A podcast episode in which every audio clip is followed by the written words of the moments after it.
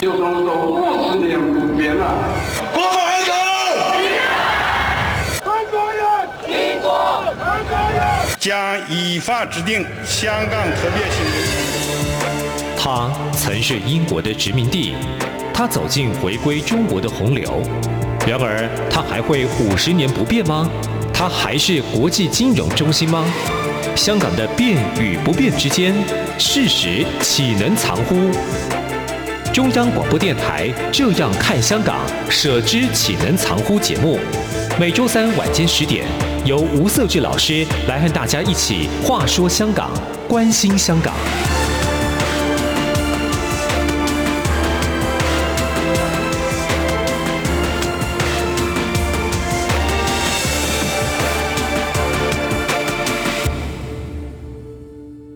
各位听众，大家好，这里是中央广播电台台湾之音，听的节目是“舍之岂能常乎”的节目，我是节目主持人吴社志，让我们一起来关注香港，关心香港的发展。呃，我们长时间哦都非常关注在香港目前的，不管它的一个香港内部的政治、社会、经济形势哦，我们也非常关注的是整个香港它的一个国际形势怎么样的发展。香港的议题其实。它有一定程度的需要从各种面向来去看待它，尤其目前的国际情势啊，又看到了两岸关系，因为常常有人会从香港目前的一个发展的现况来去看待现在台湾可能会面对的处境是什么。看待台湾的问题呢，其实也跟两岸关系，甚至我们看到说台湾的目前所面对的一些相关的安全情势有很大的一个面向来让我们有些启发哈。我想国际上其实最近台湾。一直面对着中国的军事的威胁哈，前几天呢，台湾台风来了，中国对台湾的一个军事威胁也从来没有中断过哈，尤其在汉树台风对台湾影响最大这一两天哈，中国的军机呢并没有停止活动哦，它还是出现在我们台海中线以南的空域，这个月哈已经是第十二度来扰台了，那我们可以看得出来，其实中国它不断的去透过这样的方式来去让台湾好像感觉到非常大的压力。那面对中国的一个军事威胁呢，有哪些威胁？其实我们今天特别邀请到国防安全研究院的副研究员陈亮志陈博士。陈博士你好，我们主持人吴瑟智吴博士，还有各位听众大家好。陈老师，我想问一下哈，其实目前当然我们很清楚哈，从民进党政府上台之后，中国对台的一个手段，尤其强硬的手段越来越多哈，包括了大家最担心的就是台海之间爆发一些军事上的冲突。所以呢，中国它军舰或军机扰台的一个次数，其实二零二零年开始，蔡总统他进入了第二任期开始，这个动作越来越频繁了。呃，你怎么去看待说老共他是真的要对台湾开战吗？还是说他有什么样的意涵呢？您的观察是怎么样？主持人吴博士哈，刚刚是先从军机扰台的这个部分来切入哈。嗯。各位听众如果回忆的话，这个不是只有二零二一年才发生哈，事实上是二零二零年就非常的这个严重了哈。再前一点的话，二零一九年也都有。但是在二零一九、二零二零到二零二一，的确这两年多来哈是急剧的上升。嗯哼，那我觉得北京呢，在这一点上是保持对台湾施加一个压力。那这个压力当然是呈现的是军事的压力。嗯哼，那他对于台湾所施加的压力，当然还有其他政治、经济、文化、宣传等等的压力。那在这个面向是军事的压力。那这个压力呢，事实上，我觉得除了加在台湾的身上以外，也加诸在日本跟美国的身上。这个力量事实上是让台湾，也让日本还有美国去共同承担、承受，就是说解放军他对这个台海的一个压力，对第一岛链的一个压力，好，乃至于对整个西太平洋的这个样子的一个军事压力，哈，它是有这个意图，而且是持续在做的。嗯哼，好。会不会犯台？好，会不会来到战争？这或许还是另外一个问题。嗯，但是这个压力的一个持续，我觉得北京在做一个观察，就是测试台湾、日本、美国的底线在哪里。嗯哼，这个过程当中，也就是他保持他继续的这个军事力量的壮大、军事现代化的这个持续。因为这是他施加压力。最重要的一个基础，嗯哼，也是最大的一个优势，所以我觉得这当然是解放军的一个策略，当然它是在这个美中哈一个崛起的强权，然后挑战既有的强权这样子的一个大国竞争的这个国际结构环境里面所产生的一个军事的这个面向的部分。我觉得这个压力可能会持续，而且相当长的一段时间。那的确对台湾、对日本、对美国形成很大的一个压力。我也觉得哦，中国对台的军事上的一个威胁哈，最近确实就是说，好像感觉到。中国的军机跟军舰对台湾的侵扰，这个动作上，呃，看起来变成是一个很常态化的状态哈。这样的一个常态化状态，当然国际上一定会有所看待的角度啦。比如说，呃，日本跟美国最近对于所谓的台海议题或者是台海稳定的一个重视程度也在提高嘛。那不断的在很多的国际舞台提到台海这两个字哈。对中国来讲，当然它呃让台海变成一个国际关注的焦点哈。其实对中国来讲也是有一定有程度的压力，可是看起来好像中国对自己的自信哦，或者是说他在这个军事上的动作，并没有因为说美国他的一个对台湾的一个重视，或者是美国跟日本对台海的重视而有所放松。当然，国际上一直用所谓的灰色地带的名词来去解释目前中国对台湾的一个军事上的一些动作哦。那你觉得说灰色地带对台湾来讲，它会是一个非常危险的，还是说，其实某个程度上，台湾应该怎么去看待中国这么频繁的对台的一个军事动作呢？其实我们看到中国军事力量这样子对台海、对台海周边形成您刚刚所说的这样子一个常态化的现象。嗯哼。那我觉得这常态化的现象给国际社会的一个印象，就是在于，就是说，解放军事上的确是有在这个区域来进行它的一个行动、演训，甚至于是常态性的部署。这久而久之来讲的话，对于国际社会的体认，也就是说，中国在强调，不只是只有南海，甚至于他们也把台海，他也想要把东海纳入他的内水。内海化，久而久之会形成国际一个印象，就是说中国的军事力量的确也都在这些区域哈常态性的出现了，某种程度就会给国际社会认为说，中国不只是说了，而且他也做了。所以我觉得这个常态化的现象的确是很可怕。那另外就是说，这样不断的长期的军事力量的呈现。就像我刚刚所讲的，带给台湾、带给日本、带给美国很大的压力，这某种程度形成一种长期性的一个消耗战。对中国来讲的话，它大可以用数量来取胜。因为它的军机、军舰，中国的这个海军的船舰数量目前已经超越美国，来到世界的第一位了。哈，那它以以量的这样子一个方式的一个呈现，然后它进行长海演训，飞出去。然后在周边航行、飞行，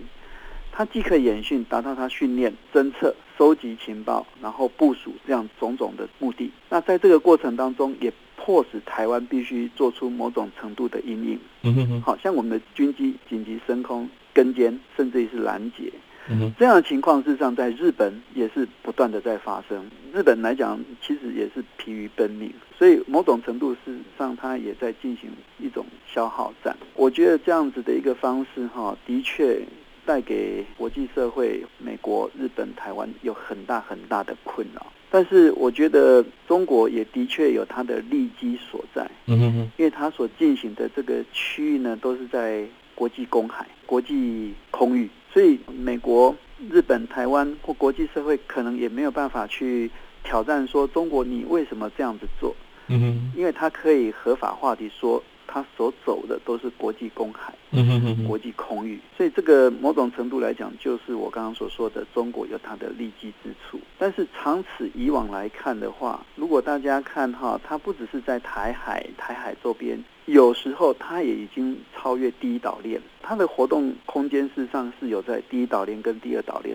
之间，所以某种程度透露出来，就算它的军事力量或是它的航空母舰，不管是数量上、战斗技术上、战术上没有像美国这么的有经验跟前进，但至少它已经告诉国际社会，就是说我的活动空间已经可以拉到第一岛链跟第二岛链之间了，所以这个某种。程度的确也印证哈，中国近二十五年来的海军或是整体的一个军事现代化，的确有很长足的一个成果展现。基本上哈、中国对台湾，不管它是文攻武吓，或者是呃对台湾有经济上的理由等等哈，最重要的目的嘛，就是希望它可以透过呃和平的手段，或者是武力的手段，就是实现他祖国统一的这样的目标嘛。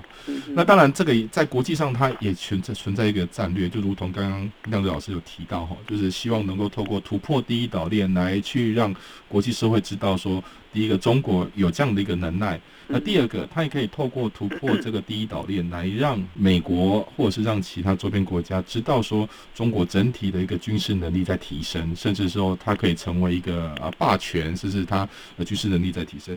您刚有提到内海化这样的一个发展，那中国最近它有推出一个法令，就是希望说其他国家的一个军舰哦，或者是它一些船舰哦，进入到被中国定义为它的一个海域的范围之内，要进行通报哦。前一段时间呃有新闻报道说，美国的军舰经过的时候，并没有做这样的动作。嗯，那当然它有意图想要内海化这个部分，在国际上那个接受，当然希望的是，比如说南海的自由航行等等。嗯，那这样的一个方向之间的一个矛盾拉扯。未来当中会不会很容易擦枪走火？它未来当中有可能会形成一个公海这些等等的议题，这会不会有重新再检视未来当中国际上的一个游戏规则呢？对，就像吴老师刚刚提到的这个灰色地带的这个操作哈，因为我刚刚提到就是说中国有一个利基，它走的是国际公海、国际的空域。但是它的动作很多，它就违反彼此之间的关于好比说航空识别区这样子的一个嗯缓冲，或是这样子的一个默契的一个机制，营造出这个灰色地带。好，你觉得说他事实上有侵犯到你，但是他觉得说没有，这个还是国际空域，嗯或是国际水域，你要不要应对？台湾要不要应对？日本要不要应对？美国要不要应对？那如果应对的话，可能就有这个 engage 接触的这样子的可能嘛？接触如果是在近距离的话，这极有可能会不会爆发擦撞、摩擦，或者是空中缠斗、跟尖等等，这个可能就会埋下一些不可避免的火花，或者是不确定性。这的确有很大的这危险因子哈存在其中。接下来，如果他强力的推动这个海上交通法修正，要求外国船只进入他的领海的时候必须通报。国际公法上面所主张的这个国际海域呢，是自由无害地通过。那你进入一个国家的这个领海的话，那当然是属于那个国家的领域，我们必须向该国告知或者是通报。那事实上，国际法的做法是在十二海里的领海在外，十二海里的临接区，就可能要互相的这个船只识别，然后照会，而不会是流到进到领海里面才在做这样子的动作。这个普遍是在国际公法、国际海的这个体认、意识跟观念、文明之下来进行。但现在北京它强力推的就是要把刚刚所讲的这个内海化，把东海、台海、把南海都视为是它的内海领海，其他国家的船只进入或航行在东海、台海、南海之上呢，都必须向中国通报。这个我觉得北京来讲真的是英文说 “go too far”，像超轨啊，太 over 了。如果是这样子的话，我觉得。反映出来，美国跟澳洲的船舰就继续在南海上面航行，但是他也不会去知会北京或告知。我觉得某种程度上，美国就是 reject 否决了中国这一方面的主张，一样还是坚持他公海自由航行任务啊，在南海。甚至于在台海这样子的一个做法的一个持续推动下去，那我觉得接下来有一个变数哈，就是要看中国究竟贯彻这个海上交通安全法的意志有多么的坚决。如果他真的要贯彻的话，那所有航行在台海跟南海的外国船只都必须向中国来进行通报。如果没有通报的话，中国会采取什么样的举动？我觉得这个可能就是整个情势上升的一个关键点。好，我们先休息一段时间，再回到节目里面来。台湾之音，给你最有 feel 的声音。中央广播电台。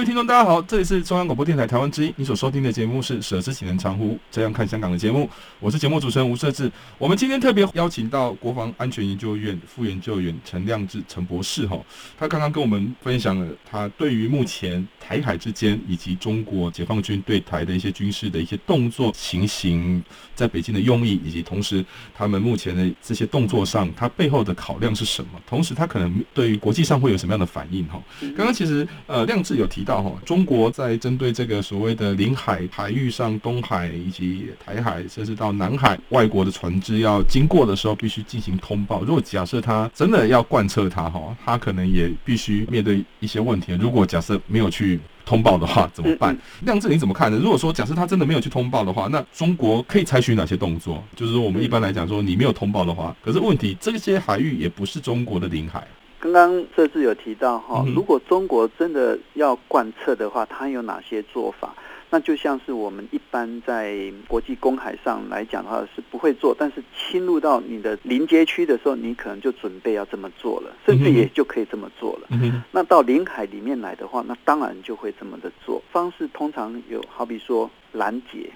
好，我在海上对你的船只进行拦截，勒令你必须停船，然后受检。也有可能就是受检，可能会被驱离、扣押、扣押，他可能就会把你带回港口去进行某种程度上的进一步的检查，或者是其他的动作。比较担心的就是说，他会不会采取武力的行动？特别是不只是解放军海军，如果中国的海警，尤其是在于今年的二月一号，中国的海警法授权给中国的海警在海上可以使用军事力量。武力的这样子的一个法律授权之下的话，他可不可以对你进行武力上的摧毁、击毁船只或者是击沉？那这个问题可能就更为严重了。嗯，好，那当然海军也可以这么做嘛，哈。嗯，所以事实上，他可以采取很多的一个作为。这个作为背后会不会引来船只所属的国家？公司，那如果是军舰的话，那当然是国家出现什么样的一个反应？嗯，这当然是北京必须要考虑的。这个会让整个情势状况呢变得更为的复杂。我相信北京在这方面也一定会有所推演。这样子的情况未来会不会发生？或多久之后才会发生？我觉得这个是另外一个问题。嗯，如果它会发生的话，那表示中国它是有这个意志，当然也有相对的能力要贯彻这样子的一个法律实施。但是目前看来哈，我觉得困难度还蛮高的。嗯，因为你要把台海整个一大片的南海都视为是你的领海。然后在这个我们已经行之这么久的国际公海的水域上的这个航行船舰、船只来进行我刚刚所说的这个拦截、驱离、扣押、击毁或击沉，这个我觉得在操作上有很大的困难。所以我觉得这个也让我想到另外一个例子，就是二零一三年中国在东海划出东海防空识别区，但是美国的飞机。理都不理，也没有知会飞进来所划设的东海防空识别区呢，也从来没有通报告知北京。从这个角度来看的话，中国必须思考，就是说做这样子的一个动作，同时也有你所谓的法律的依据支撑，也就是你赋予你的动作有某种程度的一个正当性。以及合法性，但是它在贯彻上是有很大的困难，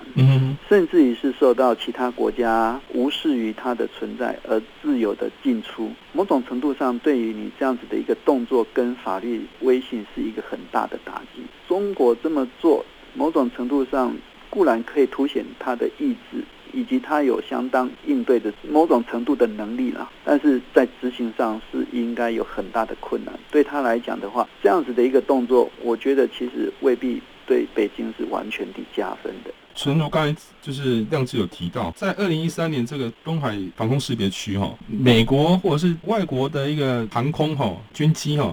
几乎都不甩这样的一个规定。或者是不甩中国有这样一个动作，那这对中国来讲会让国际社会或者是国际友人觉得说，啊，中国这个其实就是纸老虎啊。虽然说你想这么做，可是实际上国际社会并没有依照你游戏规则来玩。对。那如果说从这个角度来看，他目前想要在所谓的领海、东海。台海跟南海一带来去做这些事情的话，确实可以预想，呃，国际社会并没有因此而买单嘛。嗯、那如果从这样的角度看，中国对自己的自信看起来这几年也是。雄心壮志嘛，好，那认为自己是一个强国大国，他也试图想要透过一些动作、小动作来去证明说自己是有这个能耐的。国际社会也认知到说，把全世界强权的军力摆在桌面上来比较的话，中国。确实离美国有非常大的一个距离，呃，我们也可以去想象说，不管中国能力如何，它终究也是有可以在这个区域稳定当中扮演导弹的功能嘛，就是我呃帮你制造一些困扰，让你困扰，让你疲于奔命。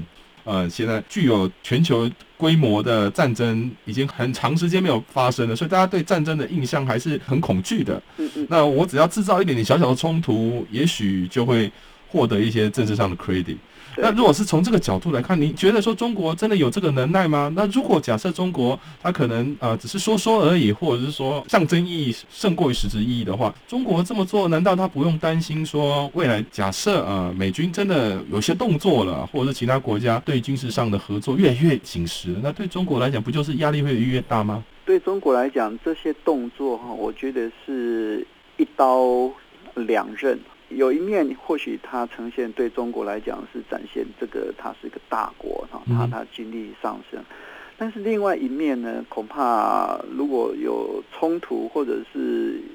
其他国家有更强烈的一个反应的话，我不觉得北京能够占得到什么样的便宜，或者是具有怎么样的一个正当性。也许各位听众可以从我们今天所讨论的这个军事的面向。然后再回顾中国在战狼外交、国际政治上，还有在这个“一带一路”的经贸投资的这个强势上，甚至才结束不久的奥运会的网络粉红这样子的一种呃言语的这个散播等等哈，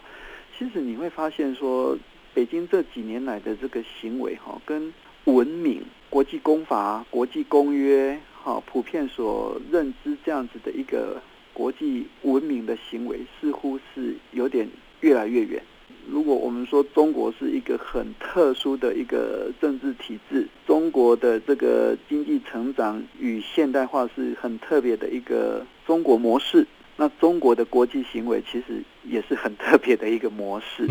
好，也许他想借由这样子的方式，哈，跟周旁的好比说日本、美国取得什么样的一个。妥协或者是 bargaining 哈，在边一来一往声讨的一些筹码，这个方式我觉得是有的。那也只有这样子的一个过程，让日本、让美国、让国际社会看到中国是有力量的、强大的。所以我觉得这个是有他的一个企图，或是背后隐藏的这个国际政治上的一个企图。那另外，我觉得中国在外这样子的一个强势的行为，某种程度上。是否就是呼应了我们过去在政治学里面所学到的？就因为它内部存在着许多的问题，所以它在外部必须展现强势、有力、成长、军力壮大、拿很多金牌，然后外交官在国际舞台上好振振有词，这样子的一个大外宣，透过这个外销转回国内，形成对国内共产党政权稳固的一个强化，对。中国人民对共产党、对习近平，好，或是习近平核心政治精英的一个支持的一个强化，我觉得这个也有它的可能存在。各位听众也许可以留意，习近平最近所做的不只是这些好强势的动作，乃至于对国内艺人，还有这年轻一代的这个学习，连课后的活动时间他也要进行管制，对大企业。这些可能不见得说富可敌国，但是他们的财富哈，如果能够有相当的力量挹注到国家的财政或者是投资发展里面来讲的话，这对中国财政或者是经济发展或许有很大的帮助。所以对企业要重新进行这样子的一个盘整，然后把富有人家的这个财富呢，要有相当一大部分再重新转换为国有。所以某种程度上，我觉得内部的空虚或是问题，采取一个强势的力量；另外，也在外部采取一个强势的力量的作为，以回馈到国内，本身存在的我们刚刚提到的这些问题。我觉得这个也有可能。确实，中国内部的一个情势，就是内部的发展或者它内部的变化，让中国它有这个压力，尤其习近平哦，他有这个压力，必须要透过外部的一个啊，不管他是为了大外宣，或者是说一些看起来有点接近冒进的动作路线，来去转移注意力，甚至来去巩固他的权利哈。前一段时间哈，习近平超过半年的时间，终于跟拜登通上电话了哈。大家都关注的说，他们两个在谈的就是说，如何去控管这个危机嘛，风险。呃，两国之间现在目前要开始竞争呢，就是不避讳竞争了，但是也害怕出现冲突。从这个角度来看的话，您觉得说美中之间透过这样的一个通话，当然这个不是一个长期的啦，这个这个只是一个通话的这样的一个机会，它会开启美中之间开始和谈吗？还是说另外一方面也展现出说美国告诉你说，哎，我是希望避免出现冲突哦。但是如果假设你的动作太过于呃可能超过了，或者是你刚才亮震提到的，就是太超过了。那是不是呃，我们未来出现冲突的话，就不是我的问题，而是你中国的自己本身在这部分有一些些无法让人忍耐的一些行为呢？对，在这样子的脉络之下，双方的一个电话哈，领导人的一个电话通话哈，我觉得显示双方事实上也都还是有。意思想要进行沟通跟意见上的交换，嗯哼哼，那这个部分某种程度也是在测试彼此的一个底线。但整个环境来看的话，我们可以看得出来，中方是处于比较被动，而且是可有可无。嗯哼，然后就像设置刚刚所讲到的，事实上已经有好长一段时间，外交跟国防的高层。美国方面是没有办法 reach 到中方的，所以才会有在上个月的时候，国防部长奥斯汀他有提到，事实上美中之间所设的热线呢，只是在空荡的房间里面，让电话铃响不断的在这样子的回荡而已。嗯、中国哈，这个习近平之所以会接，我觉得他就是欲擒故纵。嗯，有时候我完全都不接，好像会让对方完全的挫折，或是放弃了希望，然后改采更为强硬的方式。嗯哼，我不希望如此，所以有时候我还是接一下电话。接了电话之后，各位如果有看到公开的报道的话，美国是认为说中国方面只是在进行某种吟诗作对的这个行礼如仪这样子。没有办法达到美方所期待的实质的沟通，那我觉得这个也符合中国的一个策略，就是说我还是会接电话，好像又给你有沟通的希望，但是呢，我不会真的很认真的去跟你碰触到实质议题、实质的一个解决。从美方的角度来看，设置刚刚也提的很对，没有错。美国之所以这么做，就是我不想。让国际社会也让中国感受到说，我是整个西太平洋秩序的破坏。我美国还是尝试着想要跟你进行对话、进行沟通。我觉得美国应该也知道，就是说这样子的沟通、这样子的热线，它的效果可能很有限。而接电话的那一头的北京或是习近平，可能也不是真正有心的想要跟你进行沟通。但是美国可能还是必须这么做。嗯哼，因为不这么做的话，可能会让。中国绕有一个把柄，然后向国际社会宣传。您看，就是美国不想要做战略对话或战略沟通，而执意的就是要进行军事力量的这个呈现解决了。feel 出感动，让爱飞翔，带您认识台湾文化之美。RTI。我们今天时间非常有限啊，也非常感谢亮智陈博士来跟我们分享台海目前的这个所谓的情势，甚至是说整个中国它在对外甚至对台海议题上的一些动作上，它有什么意涵哦？如果有人任何问题的话，也欢迎你写信来啊、中央广播电台这边地址是北安路十五号。那同时你可以 email 给我，email 是 scw 一九八零 gmail.com。我是吴设志，我们下周三空中再见。